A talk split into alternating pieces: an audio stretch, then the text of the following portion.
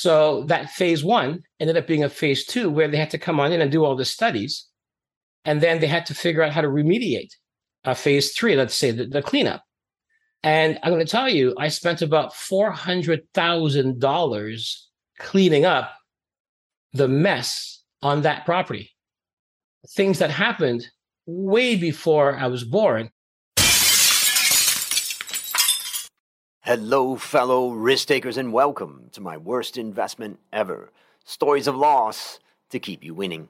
In our community, we know that to win in investing, you must take risk, but to win big, you've got to reduce it. Ladies and gentlemen, I'm on a mission to help 1 million people reduce risk in their lives. And that mission has led me to create the Become a Better Investor community.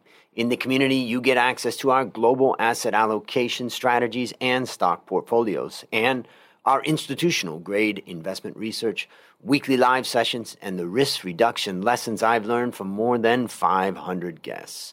Go to myworstinvestmentever.com right now to claim your 50% lifetime discount exclusive for podcast listeners. Fellow risk takers, this is your worst podcast host, Andrew Stotz from A Stotz Academy, and I'm here with featured guest Matthew Frederick. Matthew, are you ready to join the mission?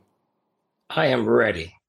Well, for the audience out there, you may recognize Matthew. He was episode 181, which was all the way back in the beginning of 2020. In fact, think about that, Matthew. It was before COVID hit. It was January of 19 of 2020. We were just cruising along. and all what a world. Yeah, and that's why when you said that you you wanted to come back on and share I thought it would be a great idea. So let me just introduce you briefly to the listeners. Hold on one second. So, Matthew Frederick specializes in finding and securing under contract, off market, multifamily, and office buildings for conversion to their highest, best use. He did not plan to be an investor, but his police brother convinced him to under gunpoint, so he decided to try. With 34 years of experience in residential and commercial and new development, Matthew has seen much chaos in the industry and would like to guide others through the landmines. He loves the lifestyle that investing affords him, but is excited to help others reach their financial freedom. Take a minute and tell us a little bit more about the unique value that you bring to this world. Well, as I as I mentioned, you know, my background was more. I was in the military. Computer systems was my thing. I was a teacher, and my brother came to me. He's a police officer, and said, "I want you to invest," because I'm a systems guy. And I thought, no, I'm already a teacher. Invested all my time in this. He says, "I'm your older brother. I got a gun. You better listen." And you know what? He pulled me into it, and it's been amazing because you know I'm able to do the things I want to do today. Now I'm 57 years old, so I've been investing since I was. I mean, my first house was 19 but I wasn't really an investor until my brother pulled me into it at about 24, 25 years. So I've been investing for about 30 something years now. And, you know, today people are looking at high interest, like 6%. It's scary. You know what? I was born in 6%. It was pretty much that way for most of my life. You know, properties appreciated 5%, not, you know, 10, 15%, 17%. So it's been pretty interesting, you know, looking at all the people coming into the game and doing really great. And so now I want to make sure that they can hold the course, right? Because things are a little bit tougher. And I know that in my history, in the toughest times, I've always advanced more. So I'm looking to help people do that as well. Same as you. yeah, it's interesting. I mean, we're we were born in the same year, 1965, which basically means that we were kind of coming to awareness during yes. the time when inflation was really starting to rise. And let's say, you know, 1974, okay, we were still pretty young, not putting it all together, but by 1979, the Iran crisis and what was going on, and, you know, interest rates were super high. Then Alan That's Greenspan right. came in, and, you know, all those things. And I, I can remember lineups at gas stations, you know, when my parents mm-hmm. were filling up and stuff like that and it's interesting that many people that were born after us never experienced that. I mean, what an amazing, like, four decades of low inflation. Wow. It's true. It's amazing. yeah. So, anyways, yeah. well, now it's time to share your worst investment ever. And I think we're going to get two bites at the cherry to hear your newest story. And since no one goes into their worst investment thinking it will be, tell us a bit about the circumstances leading up to it and then tell us your story. Well, you know, back um, on the first episode, I talked about my worst residential nightmare buying five houses at a distance with the wrong partner. This happened a number of years later, but it was my first bite at the apple for commercial property. So I'm talking about sort of like a strip plaza concept. And you know what? I just figured, guess what? I'm really good at residential. I mean, I fought hard to learn residential and I put a lot of years into it. And I just figured, you know, by 2004, 2005, I'm just going to go to commercial. And you know what? It's just a bigger apple. And I had that attitude about it that I was good at what I was doing. It's just a bigger apple. And I took a bite of that thing and I realized, you know what? I'm not so smart. It's not that that exact same thing. And maybe I needed some help. And you know, I realized I was flying too close to the sun. My wings got burnt. And yeah, I hit the ground pretty hard. And I hit the ground pretty hard for many, many years. So even though I had success after that, it was the one property that even when I became an expert, I mean, years later, I built over 280 houses. I've built four story, 50 unit condo buildings. That's hard. But even when I was doing that, that building still kicked my butt from day one as a commercial investor all the way to the end till I finally got rid of it. Like that building beat me. It just kept coming back. And I've had a lot of reflection on it to understand what really happened. But in the end, I sold it, right? So I, I couldn't win. Sometimes you have to give up, right? So tell us about that building. Well, you know what? It was, uh, I would drive by the building. It was vacant, it was abandoned. And I thought, you know what? It's probably worth about $800,000. Of course, commercial real estate is valued based on the income coming in. And there was no income coming in, but I figured, you know what? It still had a value in that range. And I talked to the owners and I, I convinced them to instead of going for $800,000, what they were asking, I got down to about 680,000. So I thought, man, I'm good at this. And then on top of it all, I got a vendor take back mortgage, a VTB, where the seller was going to carry a mortgage, to hold a mortgage. And it was 680,000. I put down 180,000. They held a mortgage for half a million. So there was no bank involved at all. And I thought, man, I just convinced these guys to hold a mortgage for seven years at a good interest rate, no bank involved. I put down $180,000 and I get this building that's worth 800,000. And I thought, this is fantastic. And so, you know what? Pat myself in the back and started renovating it. Now, I had a number of restaurants by that time. In fact, I had Thai food restaurants. Now, I'm not Thai, but my business partner in the restaurant, she's not Thai either. But we started doing Thai food restaurants in a city that Nobody knew what Thai food was. Ultimately, it was doing very well. Sure. But I wanted this building as the head office of my real estate company. And also, I wanted to put a restaurant in there as well. And so I bought it. Now things are going great. Seven years later, the property went from 680 up to about 1.6 million. And I'm like, my goodness. Now I'm going to refinance it. I'm going to pull my money out, pay off the VTB of half a million, and I'm sitting on a lot of money. So that was called BRRRR before it was called BRRRR. You know what I mean? Buy, you know, renovate, you know, rent, refinance, right? And repeat. The problem was when I bought it, I didn't get a phase one environmental. My lawyer asked me about it. And I said, well, I had to get a stormwater management assessment because I wanted a variance to allow a restaurant to be there. And I said, it's the same thing. But, you know, he didn't fight me on it. And my attitude was, I know what I'm doing. Well, guess what? Seven years later, when we went to refinance the building to get a bank mortgage in, the bank required a phase one environmental and then a phase two environmental because it was discovered that 50 years before I was born, there were gas stations there, lots of pollution. So that phase one ended up being a phase two where they had to come on in and do all the studies. And then they had to figure out how to remediate a phase three, let's say the, the cleanup. And I'm going to tell you, I spent about $400,000 cleaning up the mess on that property.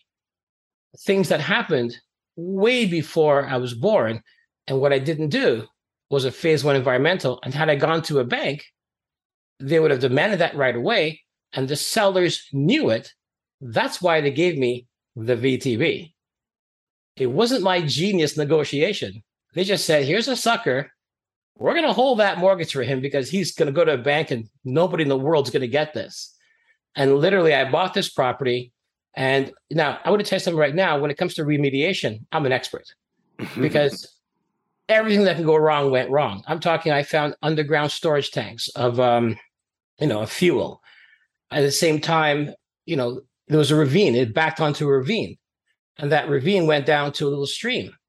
And the conservation authority were very, really upset that this property could be polluting that ravine going down to that stream.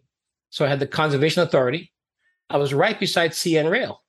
I have a railroad. I couldn't expand the property the way I wanted to because there were certain issues because I was right by a railroad. And remember, railroads also sometimes they they spill. They spill. So there's environmental there. And again, you have to be so far away from them.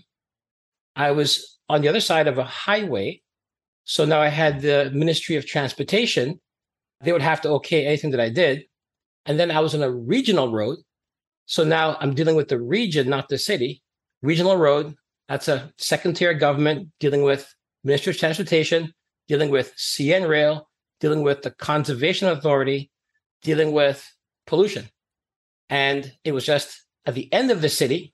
So I wasn't getting the business that I wanted because I saw it as, hey, I'm going to control the gate of the city. This is the first business going into the city. So I saw it as the gate. Everyone saw it as the butt. Big difference. so it's all about how you see something. And I was seeing things with rosy eyes. Right. And I'm saying to myself, seven years later, how the hell did I end up having to deal with the CN Rail, having to deal with the Conservation Authority, having to deal with the Highway Act, having to deal with a regional road, having to deal with pollution, having to deal with I'm at the end of the city that nobody enters. And I'm sitting there thinking, how did I do this? You know? And obviously I, have come to some realizations. But before we get to those realizations, maybe you yeah. can just explain how did it end? Okay, so about four years ago, the property had appraised out to about 2.1 million. So it went from the 680 up to the 2.1 million. And that's a good news because even when you make a mistake, sometimes, most times in real estate, if enough time goes by, there is healing because the property did go up to about $2.1 million, right? You know, but the thing is, I wanted to develop the land to get that value. And in the end, the setbacks, meaning the setback from the ravine, instead of it being, let's say, 10 feet, was 15 meters. And the setback from the road was about 10 meters. So I can build a new building. The problem is the building would be six feet wide. Right. You know, so even though the appraiser appraised it for what it was, the true value to get it to its highest best use would be to because it was two acres would be to build on the unused land and therefore i couldn't build on that land and in the end that 2.1 ended up being about maybe 1.7 1.8 so i mean yes it sold and that's great news but again there was a lot of pain along the way a lot of lessons along the way and when you finally sold it i mean i guess for the buyer it was de-risked Yes, I took care of pretty much all the risks, and the buyer knew what they were buying, yeah. and it just happened to be something that they required. And to them, $1.7 million was what they required. It sort of, let's say, matched their needs, not 2.1. Right. No. And when but, you uh, when you add it all up, did you lose on the deal? Did you break even? How did it go?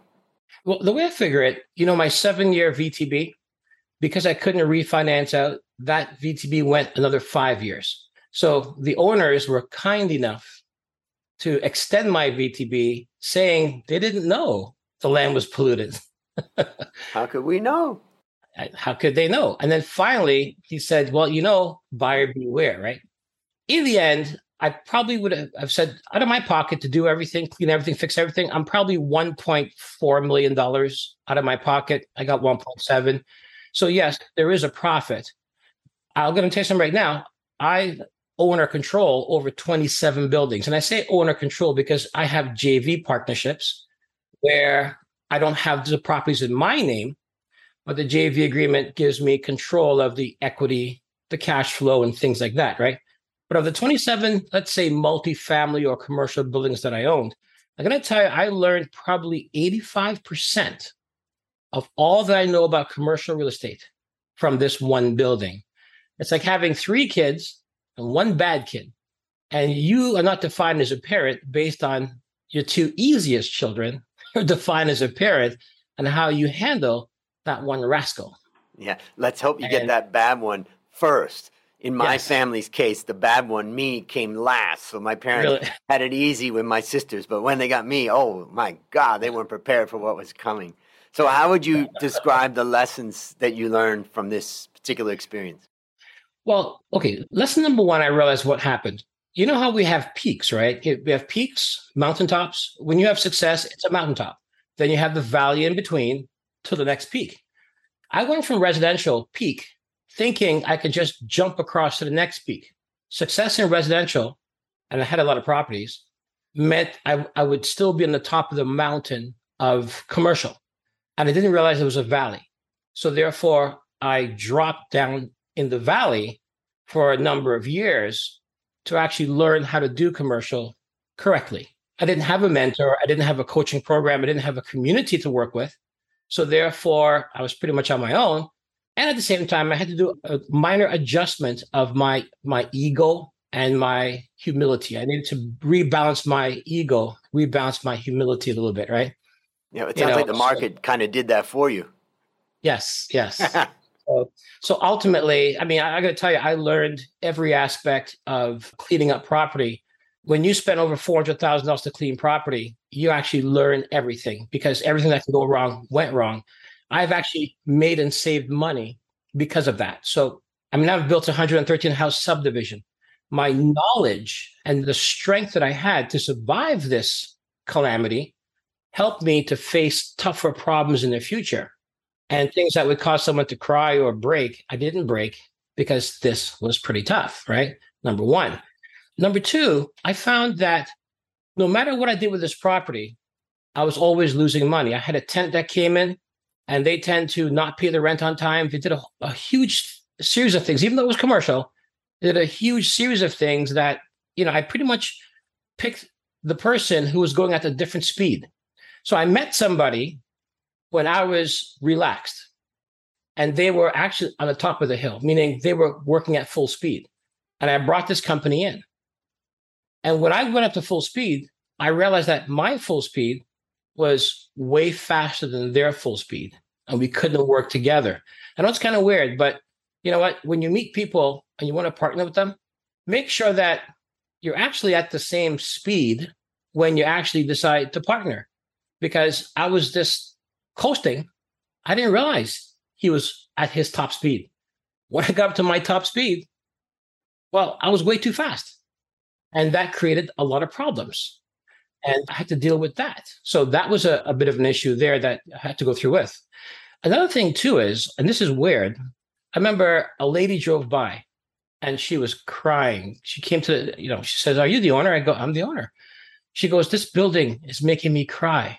Now, obviously, I have my beliefs, but I'm not into too much hocus pocus stuff, you know, but I, you know, I'm a man of faith. I have my beliefs. But she goes, I'm crying. I'm feeling so much pain, so much pain, right? Now remember, this is like 10 or 12 years into this thing. I go, lady. You said, lady, you imagine the pain I'm feeling. Yeah, yeah. I go, lady, you're feeling my pain. She goes, no, no, this is a deep pain. It's a old pain. I go, what do you mean old pain? She goes, it's been a pain on this land for seemed like a couple hundred years. I'm thinking, you feel pain? She goes, yeah, it's deep, very deep.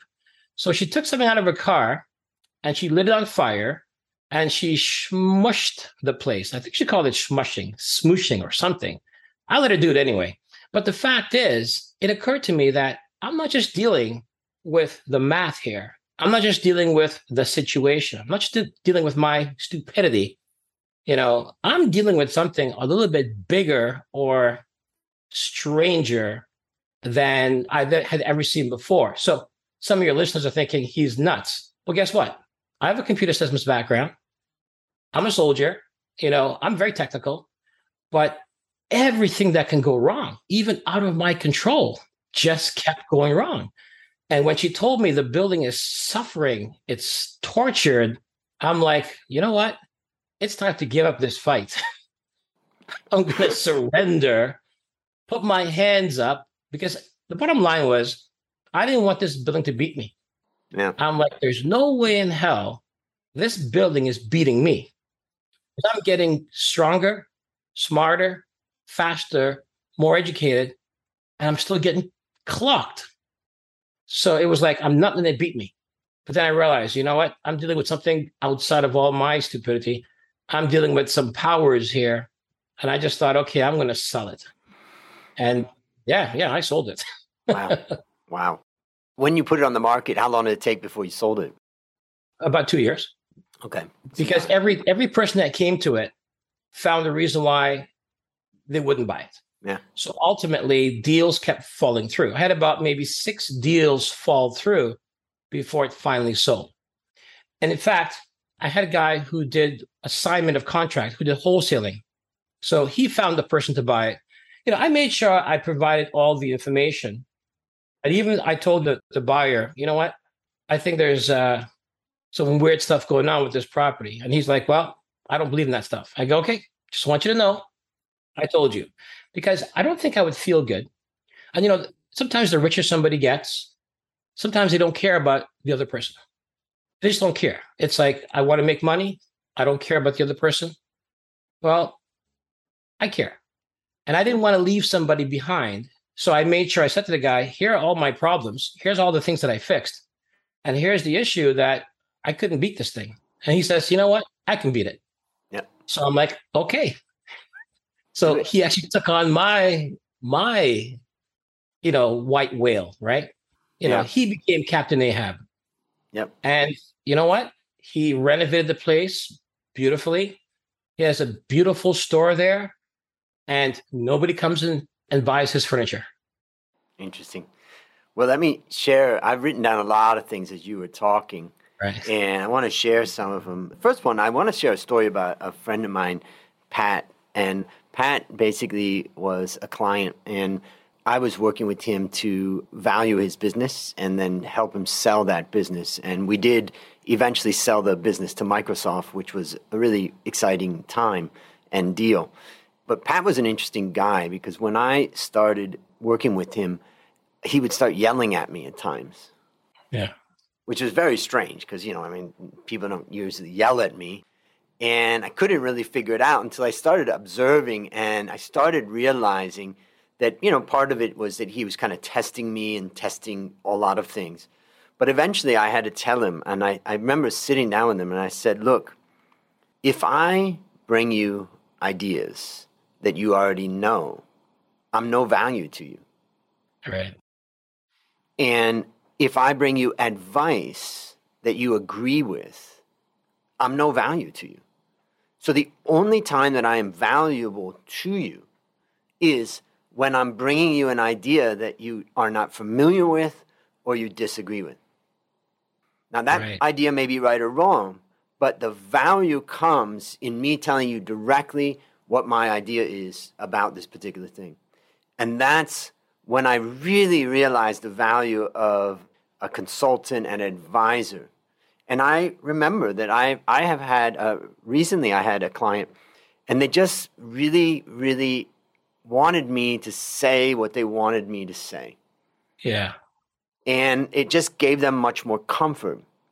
And in the end, I ended the contract because it's not where I add the value. It's, you know, advising is not a love fest. And so it just made me think about your lawyer that you said, said, hey, wait a minute about this. And then, yeah, oh, no, I got a reason why, or maybe an argument yes. to that, in, in this case with Pat. So that's the first thing. The second thing I was thinking about is like, from a perspective of doing any deal, you know, I was thinking that, you know, there's some requirements for full disclosure. There's some fraud or deceit that could happen in a deal. And that's the importance of due diligence. And due diligence is a process. And here, they got you to skip one part of that process for what seemed like a very beneficial part of the deal. But it reminded me, and I wrote down there is no free lunch everything exactly. has a cost. Everything. I, I love what Thomas Sowell says, which is there are no solutions, only trade offs. And then then you mentioned about peak versus valley. And I was thinking about, you know, when we think about when we think about peaks, we think about the positive things and like this is this is the the solution, the answer. But actually it's the opposite. The solution and the answer come in the valley. The valley exactly. is the time of yes. correction. Yes. And part of the one big problem in America, I believe now with the Fed and the government is that basically people don't want to go if they have any governmental tool that can prevent the economy and businesses and everybody from going through the valley, they're going to do everything they can. But from a learning systems perspective, we need valleys. So one of the things that you reminded me of was my ex-girlfriend, and it's part of the reason why I'm not why I'm still single right now is because it was a really painful breakup. But the point is, in a painful relationship, she was actually in her first relationship. She was had not had in a relationship, which I thought was a little bit odd, and I also thought it was a little bit odd that I didn't hear much about her parents. And then one day when we were dating, her father came to Bangkok. He was normally up up country, and they didn't meet and I just thought that was weird. But I didn't put it all together. But in the end, it was a very painful relationship. And what happened was she did eventually, while we were in the relationship, start to get some therapy. And she really made some major breakthroughs. And she could see there was abandonment issues. And by having her first relationship, that all came out. And she really became a changed woman. But we were both so exhausted that we ended up breaking up. And she went to her next relationship and the immediate next relationship she said i talked to her by phone and she said you know what i realized is i still brought all those issues to this relationship she broke up right. with that guy she worked on herself and the next guy that she was with she was like they've built an amazing relationship and she's dealt with all that and i always ask myself like why is it that that that went through my life you know that whole experience for her I, I really couldn't always see it but in some ways when i think about your building I think mm-hmm. about the idea that that went through your life and what you sold to the next person. Yeah, it may have had some issues, but it didn't have all of those issues. And you know, now that you say that, yes, that building was a bad relationship. it didn't love me back. I loved it, but it didn't love me back. And in the end, it gave me the boot. So, yeah, you know what? Not quite the same as yours, but now now I'm seeing it. You're helping me heal. There you go. I'm healing now. That's good. I feel good. Just think about the the next the buyer and how much trouble you've saved them from. mm-hmm. Yes, yes. The healing, the healing. Fantastic. Hold on. Now, another thing I wrote down, I said, you know, and you started making me think about, you know, the history of this land, the history of this building, and and then I just started thinking, yeah, you know, in fact, when we're dealing with people, too, we're dealing with a collection of history, a family history, a collection of values, a collection of things that have been passed down over generations. So, for the listeners and the viewers out there, look beyond just the surface. And then I wrote down surrender to win. And one of the things I think that we learn as we get older is that there are some fights that we do not need to be in. And knowing the fights to walk away from is you know very critical. In thailand when i when i was younger i used to go out at night to bars and stuff although i don't drink. You know i enjoyed that i was out with friends. But as soon as anything happened in a bar or in a, you know a place the first thing i'm out i'm out the back door yeah i'm out because you know anything can happen and so i'm happy to just say oh whoop I'm out. And the last thing I just wrote down is that eventually you can win. Yes. you know, and that's this is actually a story that you stuck with it. You kept dealing with the things that came to you, but eventually you won. Now you won through what you learned. You won through you know getting it sold. But there's a lot of things I take away from anything that you would add. Yeah, and you know, it really made me strong enough to deal with some of the bigger properties that I had to buy later on. You know, it it meant that I had to balance myself even when I felt as though I was being attacked from seven sides. And yes, I may have initiated those attacks on myself, but the fact is, I was able to still sleep easy in the storm. Later on, when I started buying more buildings and doing better, my success in those areas came from the strength that I could actually sleep in the midst of this thunder, in the midst of the storm. You know, the water's rising, but I was still okay about it because I was challenged so hard. And I put a lot of physical energy into this as well. It wasn't just a mental thing. I literally, to save money, I literally did a lot of physical work on the property, but I really cut my teeth on it and I learned a lot. So in the end, it was a very big mistake. The good news is all the things that you mentioned, I actually learned. And then on top of it all, it gave me the strength to be able to weather the storm for other things that I had to look at. And also, I learned a bit of humility because sometimes when you're just everything you touch turns to gold, space shuttle flew 25 times, then the rocket booster blew up. Now, sometimes if you're just doing things that's always working, it doesn't mean everything you you're doing is correct. And this sort of taught me that lesson. I had to double check. So, based on what you learned from this story and what you continue to learn, what one action, you know, let's go back to yourself as you approach that land. What one action would you recommend our listeners take to avoid suffering the same fate? Well, I should have listened to my lawyer. I should have done a phase one environmental, which is required by the bank anyway. And it was more that somebody had told me about a, a phase one. They said it's going to cost about $2,000. And I didn't want to pay it. I just thought, you know, I just paid for a stormwater management assessment and I have to create a swale, which is something that has to do with water, redirecting water. And I was upset paying that. And it was slowing me down. It was slowing me down. And I wanted to rush the deal because I didn't want to lose this great opportunity. I should have taken off the glasses and realized this place is a war zone. No one's going to buy it. I was just excited about it. And you know, I, I really learned how not to be excited about property. So care, but not that much. And remember, these are cows, they're farm animals that you care for, but don't fall in love with the farm animals, right? I would say that's pretty much what uh yep. you know yep. I learned. So, you know, so, what is a, a resource of yours that you'd recommend for our listeners? Well, I mean, ultimately, I tend to spend time, you know, looking at my own life and trying to spot lessons. So, first and foremost, books are great.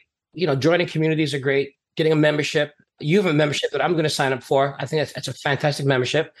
So, it's good to do things like that. But at the same time, you sit back and think, what's one lesson I learned in my first sport or my my first job or and if you lay out about 15 or 20 or 30 lessons in your life, and then you really ponder and think about those lessons, I think really, if you can break them down into a three minute story, you can pretty much use them to help convince others to invest with you. If it's a bad news thing, I always have a redemption. So even with this situation, sure, it was terrible, but guess what? I learned how to evaluate property. I learned how to clean property and I learned how to proper financing. I learned a lot from it. So bad news always with redemption. So I think a, a good resource is even within yourself. Try to look at why you do what you do and document it for yourself and for your kids. Great. All right, last question. What is your number one goal for the next 12 months? Well, so now technically I'm semi-retired and you know, I'm moving from I will say this to you. You know, I grew up as an immigrant in Canada. I came from Trinidad and Tobago back in the 70s, being a different color, it wasn't the easiest thing. And, you know, everybody has their own issues. Doesn't matter about color. You could be too tall, too short, whatever. The fact is, people didn't think I would succeed. So I used that as a fuel by the time I was 24 to 34. But by that time, feeling like a second class citizen, I didn't anymore. That fuel burnt up.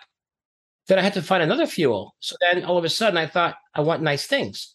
So I started buying nice things and I wanted to have a nice house and just different things.